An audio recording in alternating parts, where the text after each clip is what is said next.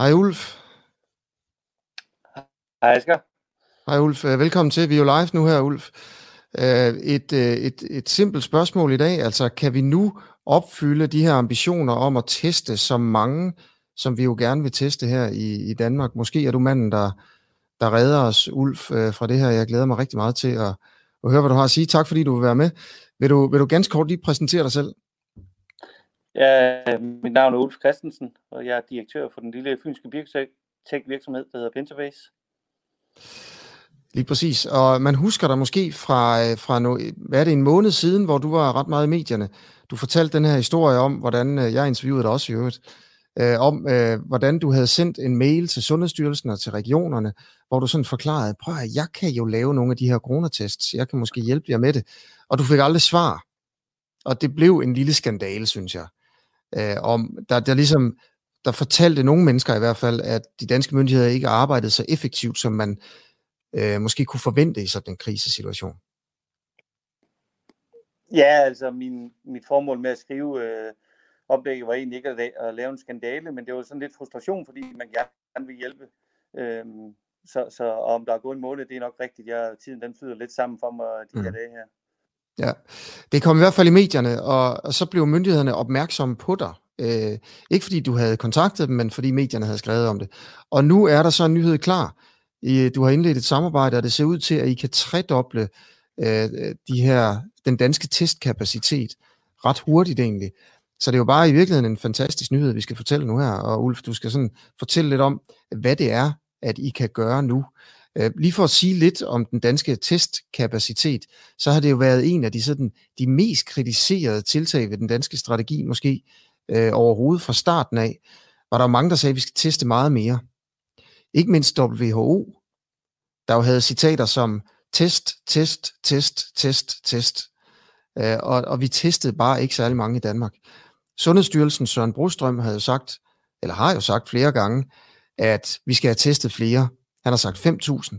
Han har sagt, at vi skal teste 10.000 om dagen. Og han har også sagt, at vi skal teste mere end 10.000 om dagen. Han har sagt, at vi, skal, vi vil gerne teste helt op til 20.000 om dagen, ligesom man gør i Norge. Og øh, tallene er bare, taler bare deres tydelige sprog. Øhm, jeg har øh, en, en liste her, hvor man kan se, hvor mange vi egentlig tester, øh, ud fra, fra hvilken dag det er, og det er altså den midterste, man skal kigge på. Og der kan man se, at vi den 15. april for to dage siden, det er de seneste tal, vi har, testet 2.700, dagen inden omkring 5.000, og ellers så omkring 1.800, 1.900, 2.000. Det har ligget der omkring og svinget mellem, hvad kan man se, 6.000 og og 1800. Jo ikke i nærheden af, de 10.000 eller de, 20.000, som han talte om. Det her, det er super vigtigt, hvor mange der bliver, bliver testet, mener mange. Så bliver det nemmere at inddæmme og opspore smitten jo.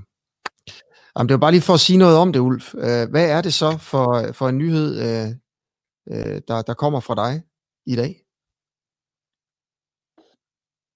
Jamen, øh, i samarbejde med Novo Nordisk og Rigshospitalet, så har vi øh, fået tredoblet kapaciteten på eksisterende øh, instrumenter. Og det har vi gjort ved at tage de tre enkeltstående analyser, som førhen skulle udføres, og smelte dem sammen til en enkelt analyse. Hvad betyder det? Ja, det betyder, at man bruger en tredjedel af de reagenser, som der er øh, mangelvarer i, i verden i øjeblikket, fordi hele verden tester mod coronavirus, og en tredjedel af de plastikvarer, som vi har hørt om, vi allerede mangler, Øhm, og øh, da det passer på de eksisterende maskiner, så kan man køre tre gange så mange øh, patienter igennem øh, på samme tid. Okay. Betyder det så, at vi kan teste tre gange flere danskere for corona om dagen? Ja, i princippet, hvis, hvis, hvis øh, alle indførte det. Øh, nu i starten her, der er det, der er det laboratorierne på Novo Nordisk, øh, som vil indføre det, og øh, det vil sige, de går fra en kapacitet på 2.000 øh, danskere om dagen til 6.000 danskere om dagen, som jeg har forstået. Øhm, og det, øh, og det er ikke alene vores skyld. Det skal siges, at Novo Nordisk arbejder på rigtig mange fronter for at kunne øh, få, få de 6.000 patienter igennem, for, for det vi leverer er kun en brik af, af, af det samlede puslespil. Okay, okay. Øh, og hvorfor er det, at du ikke samarbejder med, med de andre sådan teststeder i Danmark? Jamen, jeg har stadigvæk ikke fundet ud af at, at samarbejde specielt godt med regioner og sådan noget, og, og hvad det egentlig er, de Øh, jeg tror, at øh, nogle nordiske rigshospitaler og, og vi delte den samme syn på, øh, at testkapaciteten den skulle op, og det gjorde vi relativt tidligt i, i det her forløb her. Og derfor så har vi kunne øh, arbejde hen imod på den her testkapacitet op. Øh, det, er ikke, det er nok ikke alle regioner, der har delt den samme øh, behov for at, at skulle, øh, skulle se på det øh, og få deres øh, testkapacitet op, fordi de måske ikke har haft en udfordring i den enkelte region. Men det er jo øh, Sundhedsstyrelsens klare ambition at teste 10.000 om dagen. Og også gerne 20.000 om dagen. Det er også WHO's anbefaling. Øh, derfor så, så får jeg da lyst til at vide noget mere om, øh, at du har oplevet, at det ikke er regioner, et, et behov, regionerne føler, de har. Hvad, hvad bygger du det på?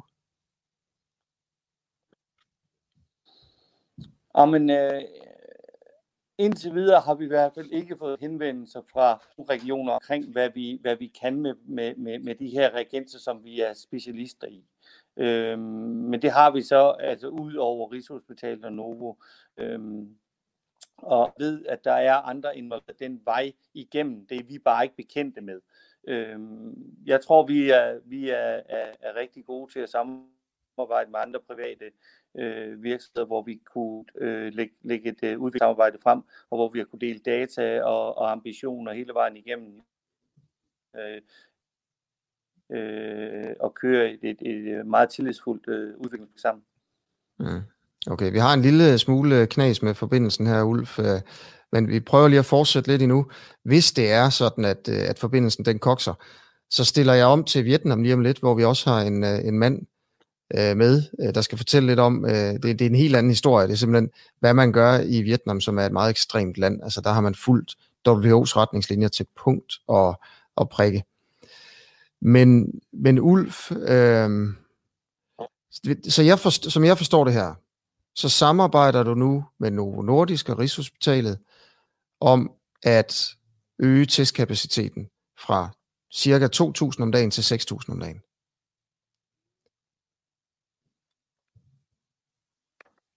Ja, nu vil jeg lige prøve at se, der er lidt dårlig forbindelse her. Men som jeg også forstår det, så er, øh, så kunne du egentlig godt samarbejde med flere myndigheder, Ulf. For eksempel med regionerne, og øge der, hvad, hjælpe dem med at øge deres kapacitet også. Men det samarbejde har du simpelthen ikke kunne få op at stå. Dammit. Der er lidt uh, teknisk uh, koks her. Ja. Nå, prøv at høre. Det er jeg ked af. Sådan er det nogle gange, når man uh, sender på den her måde, som jeg gør hjemme fra, stuen. Kan ikke og jeg tror simpelthen, simpelthen vi lige skifter her til, øh, til, til Vietnam. Og øh, Emil Le øh, Madsen. Hej Emil. Nu skal vi lige have lyden på dig der. Sådan der, hej Emil. Hej Asger. Hej, nå sagtens også, det er jeg lidt ked af, øh, at det lige bliver afbrudt her. Jeg, jeg ved ikke lige, om vi prøver, vi prøver lige at se, om Ulf kan komme med lidt senere i udsendelsen. Øhm, men øh, okay, så en god nyhed i hvert fald hjemmefra flere tests. Øh, og det har bare været, altså nu har jeg jo snakket meget med Lone Simonsen, professoren, der tit er med her i, i programmet, og det er jo noget af det, hun har råbt om helt fra starten af, at vi skulle teste nogle flere. Øh, og det er jo også nogle af de ting, som WHO virkelig har slået hårdt på.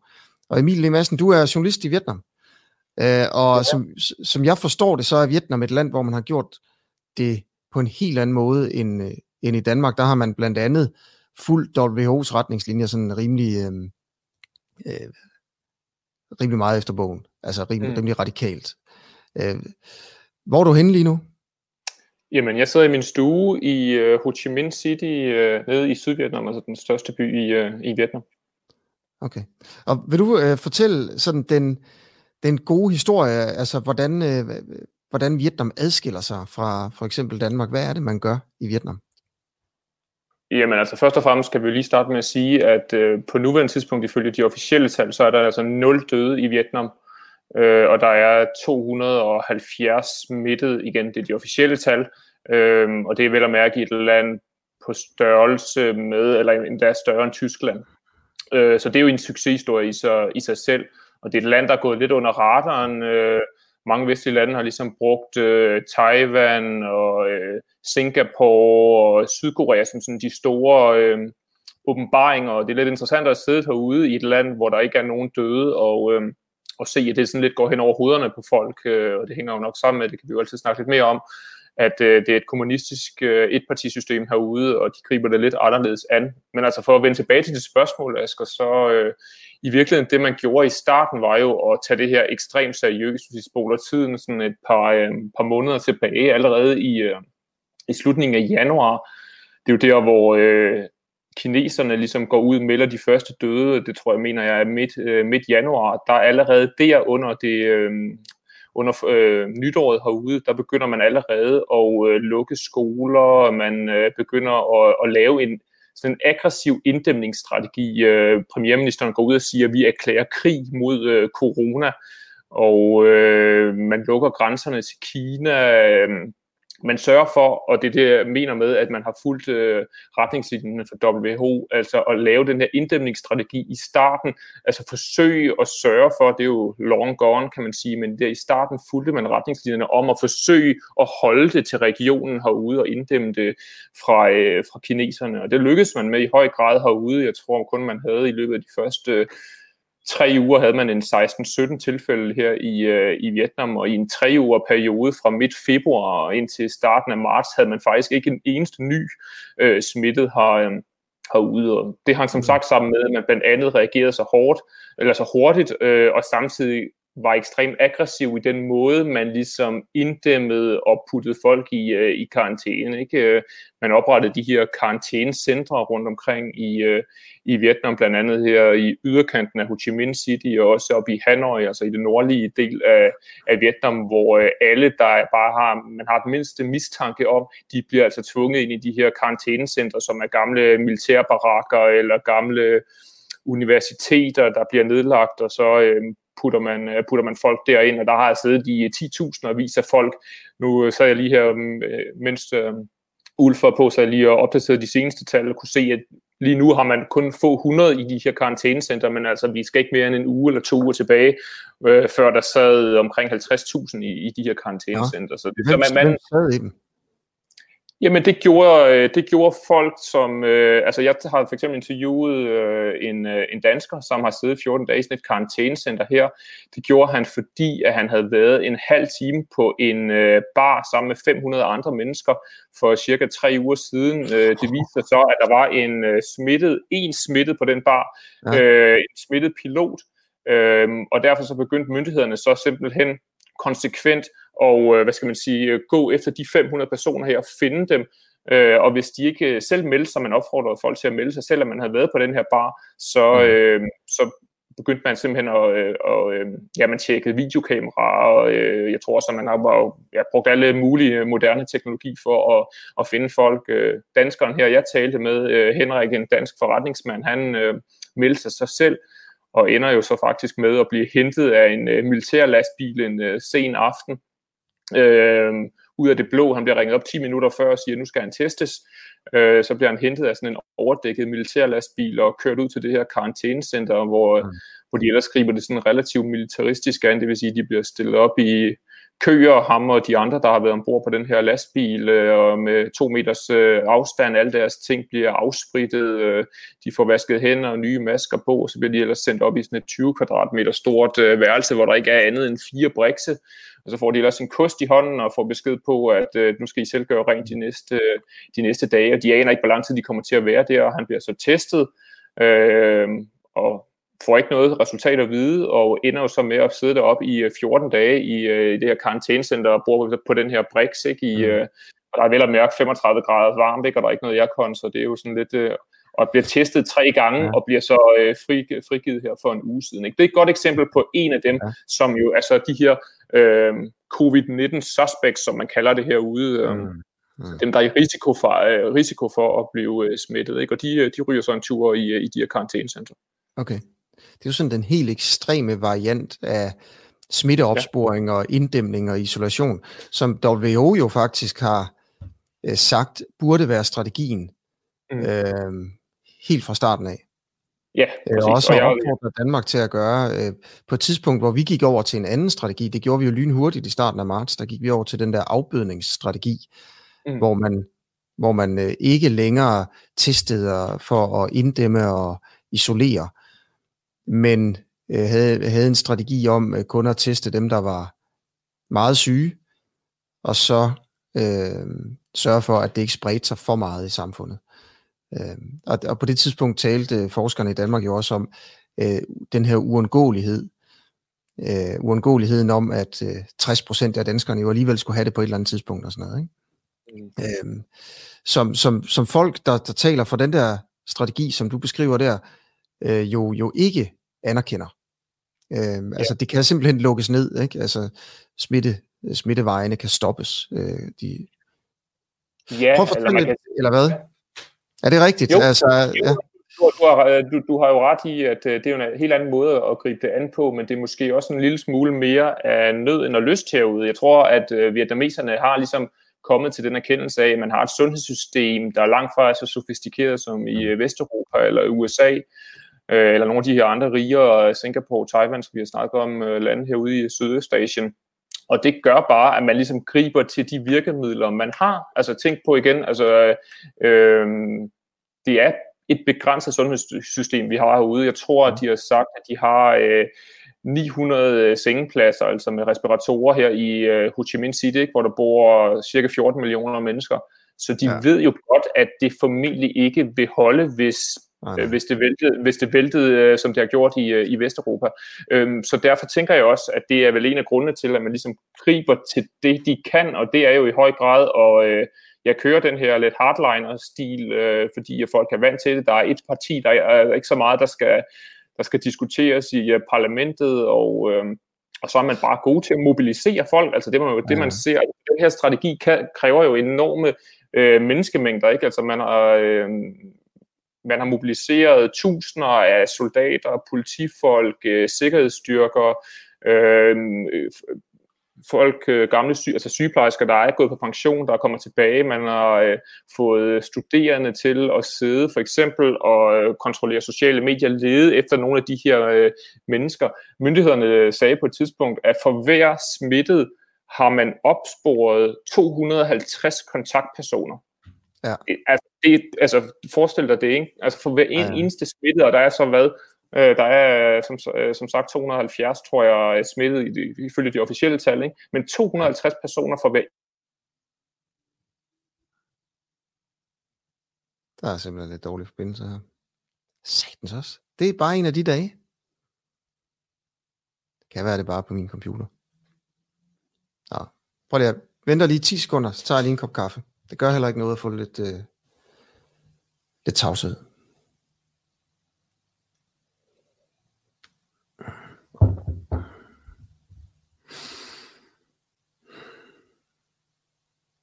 Det virkede. Så er der hul igennem igen. Fantastisk. Emil, ja. uh, du sagde lige, at man opsporede, var det 250 per smittet, og man havde nogle, nogle over 200 uh, øh, smittede. Uh, okay, fint nok, og der har været 10.000 vis i karantæne og sådan noget. Hvad har man så har man så, har man så lukket skolerne og lukket samfundet ned, som vi har gjort her i, øh, i Danmark? Ja, det har man gjort nu. Altså til at starte med, helt tilbage i slut januar, der, øh, som, jeg sagt, så, som jeg sagde, så tager man, tog man sådan nogle meget proaktive øh, tiltag allerede der. Man lukkede alle skoler, mm. universiteter, øh, børnehaver osv. Man lukkede grænsen til Kina osv. Øh, men det interessante var så i faktisk i løbet af februar og også først halvdel af marts, hvor EU begynder at lukke ned i øh, mm. Danmark, der holder man jo faktisk samfundet i høj grad åbent herude, fordi der er så relativt få smittet. Så man mm. fokuserer ligesom på dem, der er smittet og deres omgangskreds, isolerer dem, og så får resten af samfundet lov til at, øh, at køre sådan nogenlunde normalt. Og det er faktisk først her i slutningen af marts, altså for cirka tre uger siden, at man virkelig begynder at, øh, at lukke ned, også i og med, at der så begynder at komme folk fra Vesteuropa for eksempel ind med fly, øh, som er syge, og derved begynder øh, smittetallet at stige en anelse herude, så derfor så har man lavet sådan en helt social isolering, som de også kalder det, det vil sige, at vi må også kun gå på gaden, hvis vi skal ned og handle, eller i absolut mm. nødstilfælde, og vi øh, må kun Så er det tid til det kaffe igen. Kan du høre mig? Ja, ja det, det kan jeg. Lidt hvad, sker, hvad sker der på din skærm egentlig? Fryser jeg der? Ja, Fordi du, du fryser, fryser også. på min. Jeg fryser på din, du fryser på min. Ja, præcis. Jeg ved, hvem, uh, hvis ansvar det er. Ja, jeg øh, tror godt, det kunne godt være, uh, folkene herude, altså internettet efter klokken 18, og det nærmer vi os lige så stille og roligt, det bliver altid konsekvent dårligere her i uh, Vietnam. Jeg ved ikke hvorfor. Men, uh... Okay. Hvorfor, hvorfor lukker man hele uh, samfundet ned uh, med skoler og, og øko, altså med, med store økonomiske konsekvenser til følge jo, som du beskriver her, hvis det faktisk har virket at, uh, at, at teste, opspore, inddæmme, isolere meget, ja. meget aggressivt. Fordi det ville være rigtig dejligt, hvis man ikke behøvede at lukke hele samfundet ned jo. Ja, absolut. Jeg tænker, i starten jo, tog man de her tiltag, blandt andet jo fordi, at øh, de første smittede kommer til øh, Vietnam under det vietnamesiske nytår, hvor man skal tænke på, at millioner af mennesker rejste frem og tilbage. Så derfor så tog man nogle af de her tiltag og lukkede ned i starten, for ligesom at undgå, at folk smittede hinanden for meget, fordi folk jo alligevel øh, rejste rundt. Og så holdt man en lang åben periode, og så tror jeg, at man begyndte at, at lukke ned her de seneste to-tre uger ret drastisk igen, fordi man kunne se, at man havde svært ved at opretholde den her inddæmningsstrategi. Ikke? Altså netop fordi øh, folk kom fra USA, folk kom fra vesteuropæiske lande og øh, tog smitten øh, med herud. Og derfor så tog man altså de her tiltag, så det vil så sige, at man lukkede grænserne også til Laos, Kambodja, ingen udlændinge har kunne komme ind i landet de sidste øh, tre uger. Man har ikke udstedt viser visa til, øh, til, øh, til Vietnam, og jeg tror slet ikke, jeg ville kunne komme ud. Altså, er stort set ikke nogen internationale fly, vel? Øh, og det, det tror jeg så igen været et forsøg på fuldstændig at holde, holde, øh, holde den ude fra øh, virusen. Grunden til at spørge det er jo også, fordi øh, den her debat om, hvad man skulle gøre, jeg sidder hele tiden og tænker, Danmark, altså hvad, kunne, kunne Danmark have gjort det her? Og, og det er jo en løbende debat, om man skal i Danmark stadigvæk kan nå at, at lave en strategi, der handler mere om, om opsporing af smitte og tester, isolation og den slags ting. Mm. Øh, og kritikere af det vil jo sige, at du kan ikke holde det ud. Altså Nej. du ved, det er som, øh, hvad hedder ham der, der skubbede ting op af et bjerg? Mm. På universitetet, Emil. Øh, ja, Grækenland. Ja, men ja, den store... Den store Sisyfos, var det sådan noget? Ja, præcis. Det stopper aldrig. Ja, det der med, det er bare præcis. Altså, den faldende, så skal man skubbe. Du kan ikke holde den der smitte ud. Nej, og det er jo øh, også og, det. Så, men lige Nej. nogle tanker om det, Emil, fordi øh, at, at den vietnamesiske eksempel i virkeligheden øh, et, et, et eksempel, der viser det også, at det kan man ikke. Og, og så vil jeg lige øh, øh, have dig til at fortælle, de her udlændinge, der kom med smitten fra USA ja. for eksempel, blev de ikke øh, sat i øh, karantæne i 14 dage? Jo. Nå, hvordan kunne de så tage smitte med? Øh, jo, nu skal jeg tænke på, om... Mus- nej, fordi der, jeg tror måske... For, nej, øh, fordi man øh, indfører først den der tvungne karantæne, efter at de her første mennesker begynder at komme, øh, komme ind i landet. Ikke? Og jeg tror også, at de kommer jo midt i marts, og det er tre uger siden cirka, at man øh, påbegyndte den her tvungne karantæne. Mm. Ikke? Det gør man blandt andet som et resultat af, at, øh, at de begyndte, og det begyndte simpelthen at sprede sig ukontrollerbart. Ikke? Mm. Men tilbage til dit spørgsmål, og det er jo ret relevant, fordi øh, jeg synes lidt, der mangler den diskussion herude. Man, der er sådan den her enorme stolthed i landet over, at man har ført den her sådan militaristiske kamp nærmest mod, øh, og har set ud til at have vundet øh, kampen mod corona indtil videre, men der har måske heller ikke rigtig været nogen øh, større debat om, jamen hvad så nu, hvad, hvad, øh, hvad gør vi? Fordi som du selv siger, hvor lang tid kan et land som Vietnam, der er så afhængig af øh, eksporten øh, og handlen med USA, med Kina, ikke mindst øh, storebror op mod nord. Øh, vi har lige lavet, der er lige blevet lavet en stor ny frihandelsaftale med, med Europa. Ikke? Øh, man er jo mega afhængig af, at turisterne kommer 18 millioner om året osv. Og, og hvor lang tid kan man ligesom holde landet lukket? Og, og hvad skal man i virkeligheden gøre? Altså, der har ikke været nogen debat herude om øh, hele snakken om flokimmunitet, eller, eller, eller hvad vi skal gøre for at åbne samfundet gradvist igen. Lige nu har man ligesom bare kørt den strategi, der bare hedder, at vi skal bare inddæmme for enhver pris, og så tager vi det andet på et tidspunkt. Og spørgsmålet er, om man er jo tænkt sig at holde det her lukket indtil den dag, der kommer en, øh, en vaccine, og det kan der ja. jo kan have lange udsigter. Ja, ja, præcis.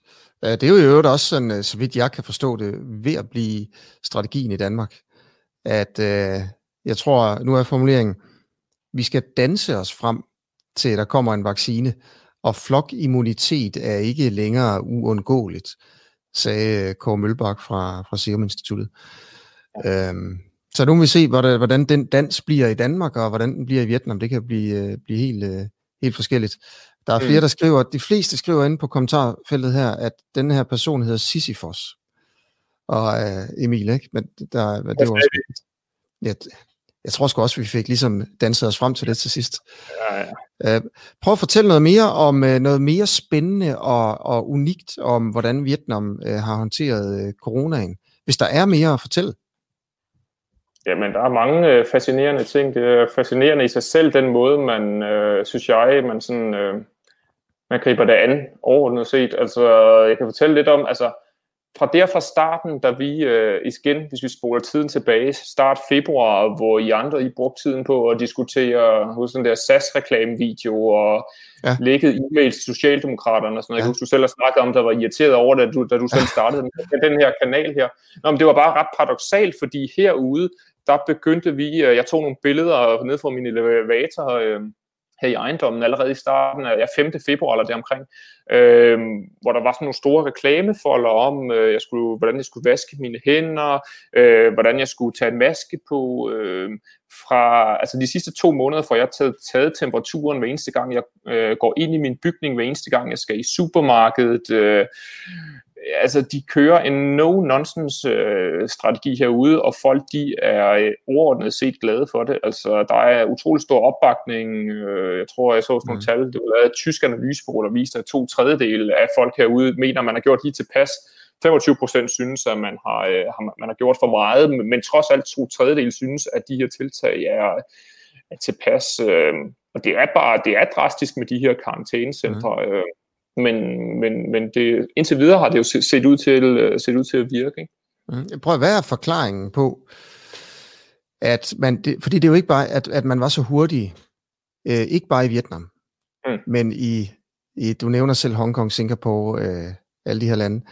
Ja. En, en forklaring, der, der, der ligesom er mere, end at man bare er tæt på Kina. Altså, mm. Altså findes der en forklaring der? Fordi jeg kan huske, jeg har læst, at for eksempel i Taiwan, som jo er meget tæt på Kina på alle mulige ja. måder, øh, der begyndte man allerede at, at, at teste folk, der kom med flyverne, inden den første artikel om corona nogensinde havde været i et dansk medie.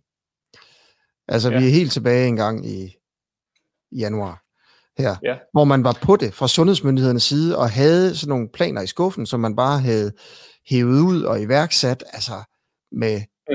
lynhurtigt, ikke? Og det er jo også det, WHO har... Øh, ja, nu ved jeg ikke, om jeg kan høre. Nu fryser du i hvert fald igen. Jamen, jeg er... Kan jeg gøre er sådan her? Der er hul igennem. Fint. Jamen og, jamen, og det var jo lidt det samme herude. Altså, man i, i nedsatte komitéer øh, i øh, slutningen af midten af januar herude, ikke? Øhm, som sagt, noget af det, jeg synes også har været fascinerende, det er hele den der sådan, krigsretorik, ikke? Man erklærede krig øh, mod øh, corona øh, internt i parlamentet allerede midt i, øh, midt i januar, ikke? og sådan opildnede folket til, at det her mm. det var det, på en eller anden måde den nye Vietnamkrig. Man, man brugte sådan øh, har brugt udtrykket om, at øh, nu skulle man til den øh, anden forårsoffensiv med sådan en reference til 1968 og tæt-offensiven, ikke? hvor man de, de flæskede, ja. i flæskede på amerikanerne og, ja. øh, og tabte jo tusinder af, nu skal det ikke blive totalt historie team det her, men man tabte jo tusinder af soldater ved at gå i øh, angribe Sydvietnam, øh, og det blev sådan en stor psykologisk sejr for vietnameserne, på, nordvietnameserne, på trods af, at de tabte så mange mennesker, ikke? og man blev ved med at, sådan at at bruge de der udtryk som, at, øh, at det her det er sådan den anden store øh, krig, vi nu skal i gang med. Det synes jeg, altså det er jo bare meget, meget uddansk, og, øh, men, men, men også en meget fascinerende måde, at de, at de griber den på. Helt vildt. Det er jo et... Øh, øh, det, det brugt, jeg, nu ved jeg ikke, hvor meget du har fulgt med i din, den europæiske debat, men det var også, jeg ved i hvert fald, at Macron øh, også øh, altså, på et tidspunkt gik ind på sådan noget krigsretorik øh, der, ikke? Jo.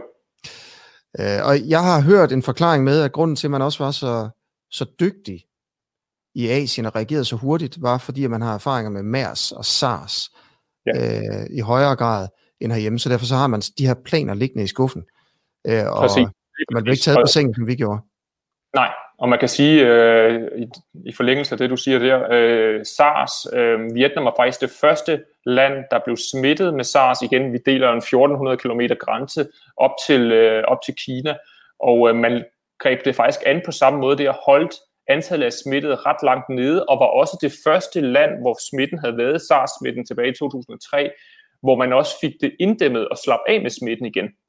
Øhm, så den, øh, alle de øh, læringer, man tog, øh, man fik sig mm. dengang, der har man ligesom øh, igen taget ved lære af, og man har haft mange af de her, netop som du siger, øh, strategierne liggende i skuffen, og vidste fuldstændig, hvad man, man skulle gøre, og man tog det seriøst fra day, uh, day one. Ikke? Og det er jo et, hvis man, hvis man bare lige ellers uh, sammenligner med, med Kina, synes jeg også, det er meget interessant, fordi vi har jo at gøre med to kommunistiske lande, to etpartisystemer, ikke? Hvor, uh, hvor kommunisterne sidder fuldstændig på magten. Der er ikke uh, nogen fri presse herude, og menneskerettighederne, det er sådan lidt so-so. Ikke?